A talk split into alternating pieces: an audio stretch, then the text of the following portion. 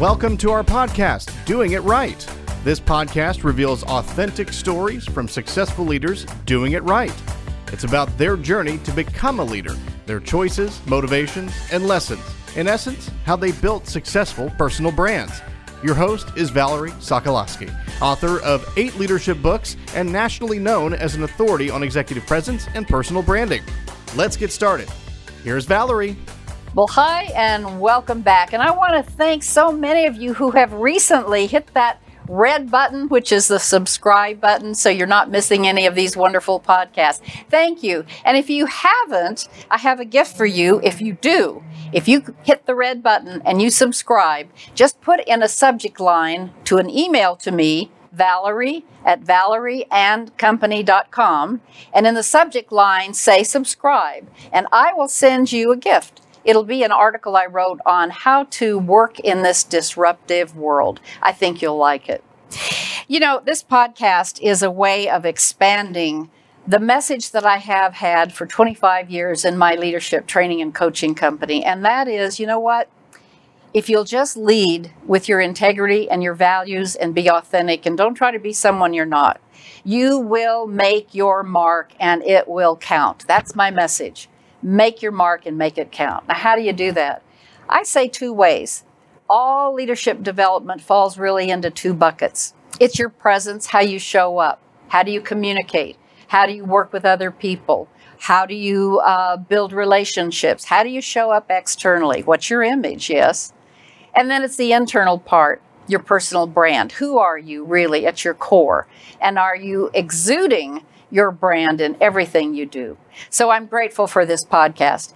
And I'm more than grateful to have with me today someone very special, Dr. Kevin Wheelan, who came over last minute really to discuss some things about this COVID 19, the vaccines, those of you who had questions ahead of taking them, uh, it, the vaccine, and those of you who had questions you sent to me after you take it. So I really wanted an expert to come on the show and maybe debunk some of the myths and really get to some of the realities of these vaccines today. So, Dr. Wheelan, thank you so much for coming You're very over. Welcome. It's my I honor. I appreciate it. You bet. Well, I have to brag on you. So, your Uh. title is you are the Chief Medical Officer at Baylor Scott and White Heart and Vascular Hospital here in Dallas. Correct. All right. Firstly, just, you know, how did you become a doctor? Did you know when you were three that you wanted to do this or what? I, you know, it, it's a, um, it's a simple story from my perspective. Um, I always enjoyed uh, science. In sixth grade, I was fascinated when we had to dissect a frog. Oh, Um, I didn't like that at all, Doctor. I Sorry. it. I, I, I, I, it just seemed to click as something that fit, just like you know, uh, other people who know they're an artist. They pick up the first crayon and they're creating something amazing at age two. That makes sense. Um, and you know, my father had been in the business world, um, and the only advice to me that he ever gave was um, be your own boss, so that your successes and your abilities are reflected in your achievements, and um, whatever career you want. And it just seemed logical. I liked people, uh, I liked helping people, um, and science. And so I said, "Well, seems like being a doctor would be a good thing." And I never, I never really gave it much other thought. Um, that's just what I was going to do, and so I went through the pathway of you know the educational requirements and and always maintained an interest in science and got involved in research in high school and things like that. And it just was sort of a, um, uh, I, I'd made the assumption I would get into medical school. I worked pretty hard. Uh, I was um, gifted, I guess, academically in terms of being able to do well on, on tests and, and, uh, and grades. And um, here I am.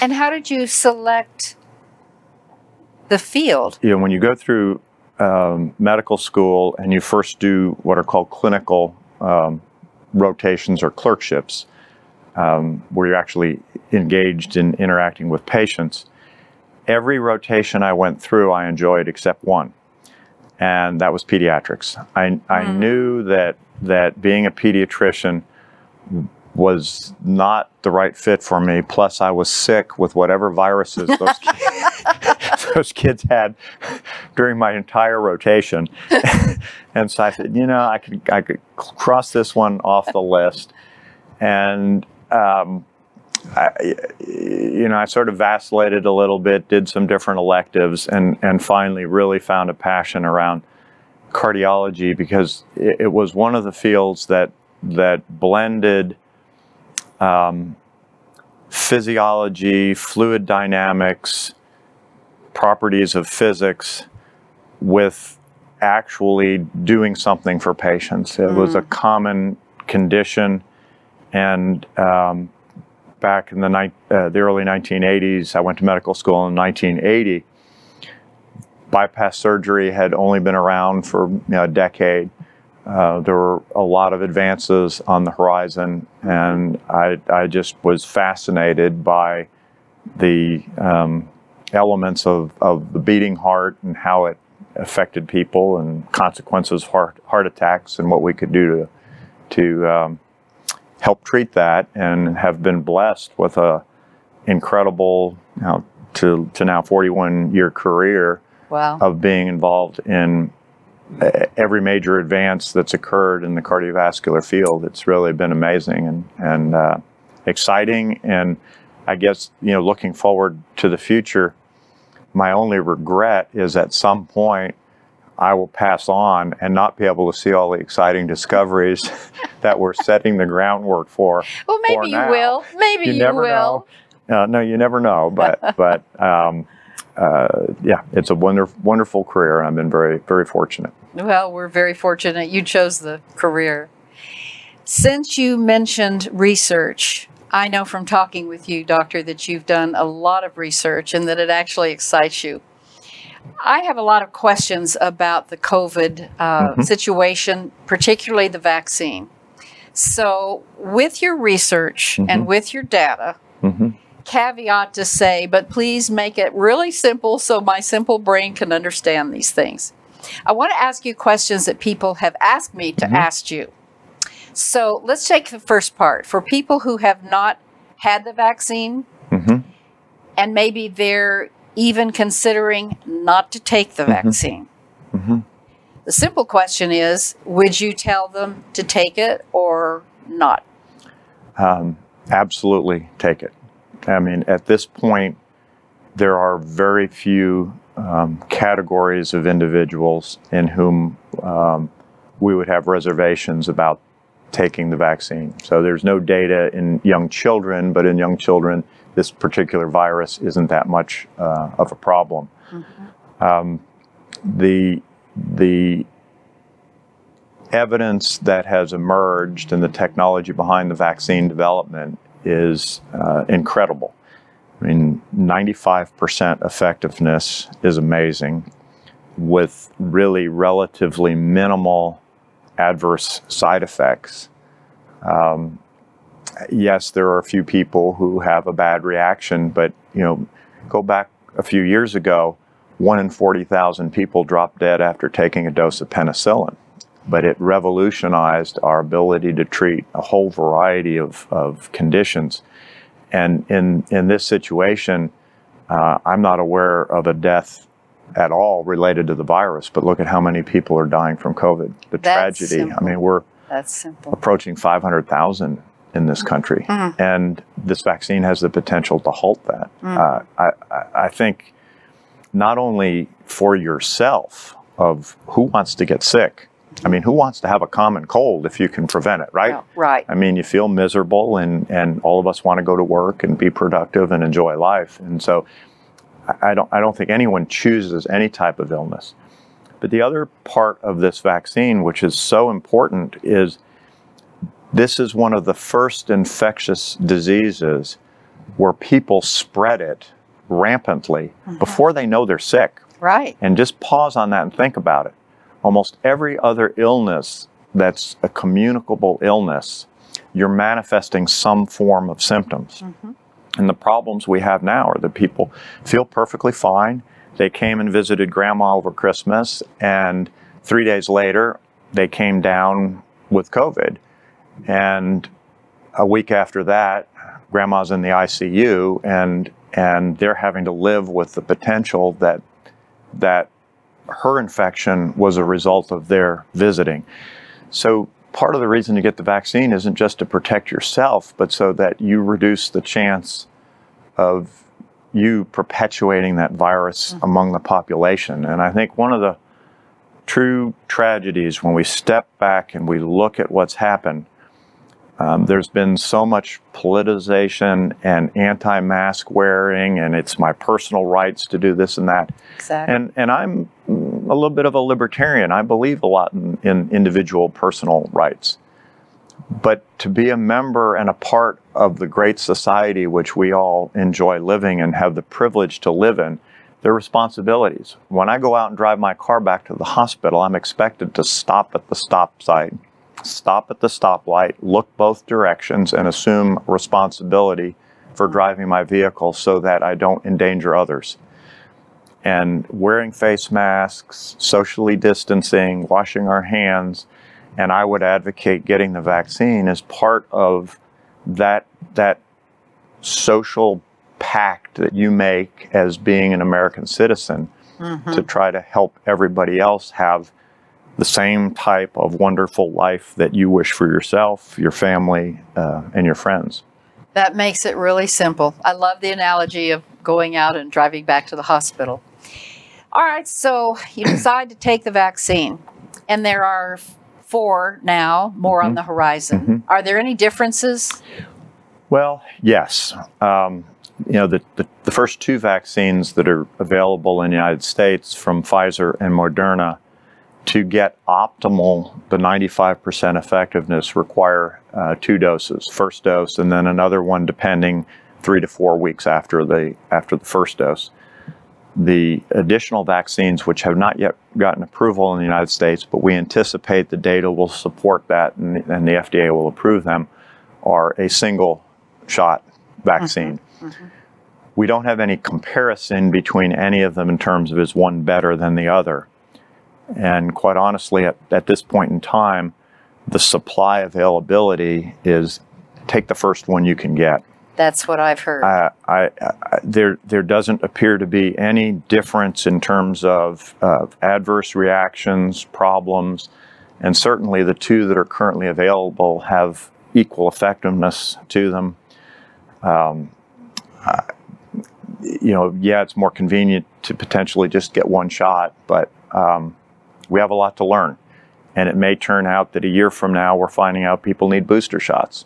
True. So I think um, seize the opportunity when your community, uh, your physician office, wherever you can, uh, you know, uh, mm-hmm. grocery store, wherever it is that that you're being offered a vaccine, get it, and also continue the safe practices. Just getting the vaccine doesn't mean that you have to. You can stop wearing the mask and and you can go back to quote some of the bad habits that I'll admit we all had. Um, you know, sneezing without without yeah, covering and and uh, right. Okay, so that's very clear. So once someone has the vaccine. Mm-hmm. Then there are questions that I was asked to ask you, sure. like Grandma gets the vaccine, mm-hmm. son doesn't have the vaccine and wants to come visit Grandma. Is that safe? I would assume that's more than safe. Well, we, we know there's a greater degree of safety there. So the vaccine um, is very, very effective at people getting clinically significant, recognizable COVID. What we don't know is can they get a low level of infection that still makes them a carrier? Be- really? Yeah. And so there's some um, that that that data isn't completely in yet. So in the scenario that you outlined, the risk is certainly that the, the visiting relative would bring COVID in, and it, and if grandma's had had the vaccine, the appropriate amount of time for it to take its effectiveness, got got her two shots, she's got 95% protection against getting um, the, vac- the the virus from from a relative. So yes, it, it Good. does alleviate a lot of that a lot of that concern. But I think it's important for people not to think I don't need to still practice some safe. Still wear the Yeah, mask right. even if you have the vaccine. Right. For now. For now. And part of this is an issue that you hear talked about in in the news is a concept called herd immunity.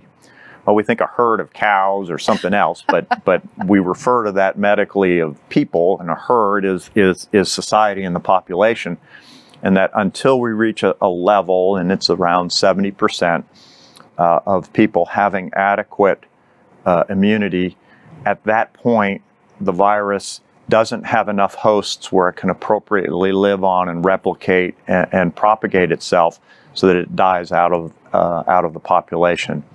And so I think we're really looking at not just I'm vaccinated, I'm done, uh, but I'm vaccinated, are my neighbors vaccinated, and hopefully, quite honestly, we will never completely go back to the behaviors that we had before this. So, the, my example I think that we're going to see airline uh, travel, that people, subways, that people tend to wear masks a lot more. You know, when you go to Oriental countries, because of the incredibly high density of individuals, mm-hmm. their use of face masks is very common standard They've been practice. doing that. Mm-hmm. So what what we've noticed is all of the focus has been how much COVID, how many people are dying from COVID. But what isn't talked about much is we've only had a couple hundred cases of flu in the entire Dallas Fort Worth Metroplex this year. Now, in prior years, we were talking about how many people died from flu, were in the hospital from it. And although flu is not as serious an illness as COVID, what's being recognized is face masks and washing your hands and mm. not just sneezing in the elevator and, and spewing germs all over everybody is eliminating a lot of other infections. Uh-huh. So in the hospital, all of the enhanced safety precautions have reduced postoperative wound infections. We're, we're having healthier patients, more rapid recovery because visitors that are coming in are doing a better job of, of when they're visit when they're uh, when they're visiting their, their loved ones post they're not transmitting different infectious disease agents and just just the presence of the common cold has diminished Isn't that amazing? so I think, you know, hopefully, you know, the learning points will be that in, you know, particular circumstances that, you know, we, we take some added precautions and that that will result in, in healthier, happier lives going forward. But yes, I mean, we all want to get back to being able to go to, to, uh, out to dinner, to have weddings, to have parties, to, to, to do the social activity. We're, we're, social, we're social beings We are. and the hugging and all of that. Mm-hmm. And um, we'll get there. Good. I'm very confident I'm we'll get sure there. we will. I have one final question medically, and that is, Doctor, how far reaching after you've had the two shots are you safe? Do I have to come in every year now, like Well- a flu shot, and get a booster, or what? I hate to tell you, but the truth is, we don't have the answer to that yet because we didn't start developing vaccines essentially until last spring. Uh huh. And so the, the real answer will be one that evolves. If you extrapolate from the laboratory environment, there's pretty good evidence to suggest that this vaccine's probably going to be effective for at least a year. We know for certain five Okay. to six months because that's how long there's been very formal testing done. Um, we think the type of immunity is going to be um, longer lasting than that. Um, but we really won't know until the time cl- clock kicks off and we can make those appropriate measurements to be certain. But in reality, what's so bad if instead of your annual flu shot, you're getting an annual flu shot plus that has a booster? Uh huh. Um, you know, an analogy I'd like to use is many people remember tetanus shots. You know, when I grew up as a kid, shoot, we had to get them every year, every two years, then it became every five years, and then ten years, depending on what you're doing. And we learned that as the as the vaccines got better, we could stretch out because the immunity got better, et cetera. Mm-hmm. And that's going to happen in this scenario as well. The important thing uh-huh. is we've got a highly successful vaccine that has a very low rate of any type of serious adverse effects. I mean, you know, how many shots do you get where you don't have a little bit of soreness, whether it's a many. steroid shot or anything? Sure. uh, there's there's always some mechanical irritation from that, um, and you know those of us who are a little bit older who've had to get a uh, a um, um, a shingles vaccine. Uh, in talking with different colleagues, that's probably a lot more irritating than the COVID vaccine has Hmm. been. But so you you know even in a, you get a little bit of soreness or you have a little bit of fever afterward and you have to take some Tylenol and maybe you feel a little puny for a day after you're one of those one out of 10 or so I mean the trade-off is it. now that you're protected from an illness Sure. that that 400 500,000 people have died from Hmm. I mean it it it's it's it's hard for me to envision that someone wouldn't want the vaccine. Now if you're actively possibly pregnant and there you know there's a few scenarios where you mm-hmm. will probably want to say okay you know I need I need to take a pause because we don't know what the what the immunologic reactions and all would be in that situation. But those are those that's a very unique uh, Depend on your doctor. right yeah to take care of you. exactly Well, you've really made it simple. And these were questions that colleagues and friends and business associate, Mhm. associates said, Oh, would you ask him this, that, and the other? Yeah, Thank I'm you for happy. making it simple. Bottom line, take it, get it done, do it right. exactly the book behind me, Doctor, two of them, but the one that's uh, Do It Right is basically saying that. And that's why the show was built around doing it right. If we just think it's simple, do what you can and do it right. So, Doctor, before we go, I ask you to come up with some lessons learned that we call teachable points of view, meaning you're always teaching other people to be leaders and to be better. And one that I found rather humorous is you said, reputation is hard to build and easy to destroy. I don't think I have to ask you to explain that, but I thought that was very clear. I love that. And then the other funny one, which says you're a Mhm. fun kind of guy, all right? Never hit the send button before you read it. Okay, we've oh all yeah we've all done that. especially with voice transcription when you're driving down the road and Oh. you're trying to text a message to say, well, don't text while you drive. But you're trying to one. respond to something. Yeah. Okay. And then a couple And serious especially emails too, because you know Yes. we're in a social media environment, and and and and you're doing a great service by providing that to people here. Um, you know, when you're having personal interactions with with people, it, it's a dynamic interaction back and forth. When you're hmm. sitting at your computer with your email, it's very sterile. It's easier to be angry. It's easier to Oh, emotionally react because there's no connection to the person on the other side, sort of thing. Mm-hmm.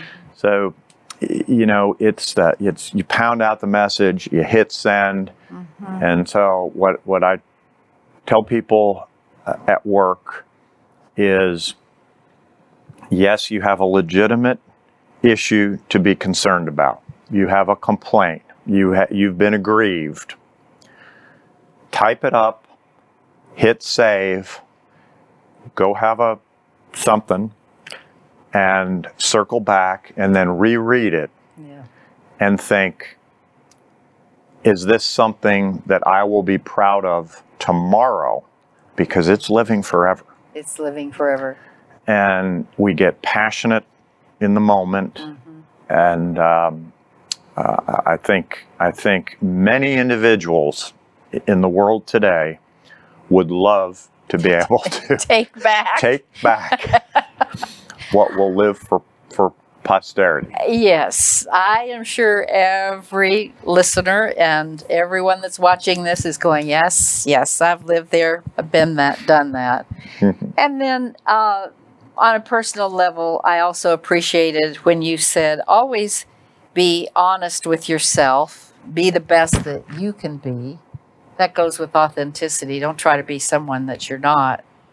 And never compromise your personal values. That's something that, doctor, I hate to say it, but I see it. I Mm-hmm. see times when, oh, there's that it's easier to tell the little white lie because then everything's smoothed over. Or, well, I really don't have to mention that. Or, you know, Mhm. so the moment we compromise our integrity, it can spiral Well, down. it, you know, in, in the medical field, and it's not perfect. I, I'd like to think that that um, overall we're pretty darn good, and, and we do a great service to our patients. Um, and there are, unfortunately, doctors that don't do a good job. We hear about those tragedies and and and circumstances where there's fraud. And when you go back, that's how it gets started. It's, it's the Mm, one compromise of I'm going to sh- cut this corner short. Really? I'm going to, well, you know, I'm going to do this extra operation and maybe it'll help them, maybe it won't. And, and, and they deviate from the science and they deviate from their personal commitment and the, and the oath that they've taken to, to practice medicine. And so I, I, what you're doing is great. People have to, have to remember that. And I think whether you're practicing medicine and, and you're doing things, you know, at, at, at a, a highly skilled level that I am, or you're, you know, integrally important in, in our environment in the hospital are the individuals who come by to provide environmental services in the rooms. It makes the environment for the patient better. Whether that's removing the trash, opening the drapes to let some sunlight in, you know, cleaning the surface, and those individuals have a, a tremendous amount of pride. Maybe that educationally, or maybe they didn't have opportunities that other people had, yeah. but but I work with some amazing people who have wonderful pride in that accomplishment, and they know they're contributing to the Uh-huh. wellness of our patients in a different way than I uh, than I am. But our entire team has that, and it's one of the reasons that that I, I enjoy so much and have had a great career uh, at Baylor is because we, we have a family that takes a team approach to to patient centric care, and it's great. That is the best thing you could say. A family and a team when you're in the industry that you're in. Mhm. Thank you, doctor, for coming. I my, just my privilege. I'd love to do this. to. well, you've just made it so simple, and I'm just a simple-minded person, so I, I can grasp all that. Uh, in closing, obviously, I always want to say, you know what? I would love the opportunity to work with any of you who want to make your mark and make it count by building your brand, by showing up authentically with your presence, by being able to give the kinds of value that Dr. Wheelan has talked about today, and that anyone in any working situation can give. So, if that's of interest to you, all you have to do is email me, Valerie at valerieandcompany.com. Let's chat. Let's just talk about it. And Dr. Wheelan, where can we reach you if anyone in the audience might have further questions? Well, uh, at, at Baylor, um, 469 All right. 800 7815 is my professional office. Um, and I, I specialize in, I'm an electrician. So I do cardiology, but I actually um, have a subspecialty in, in the field of clinical electrophysiology. So pacemakers, defibrillators, ablations, we, we kind of rewire the heart from a, so I'm not a plumber.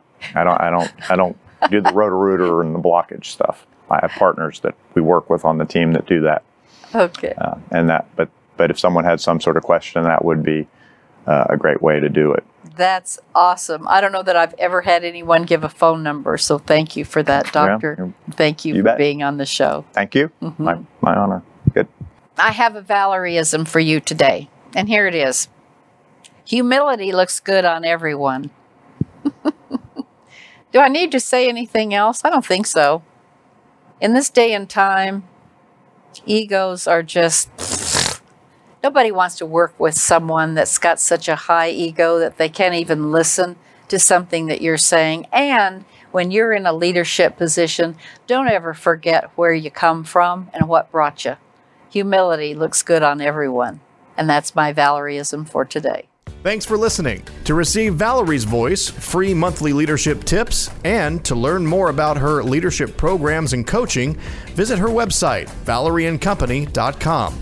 Next week, we'll be here again to inspire, engage, and equip you with teachable points of view from successful leaders who have been doing it right. Until then, lead authentically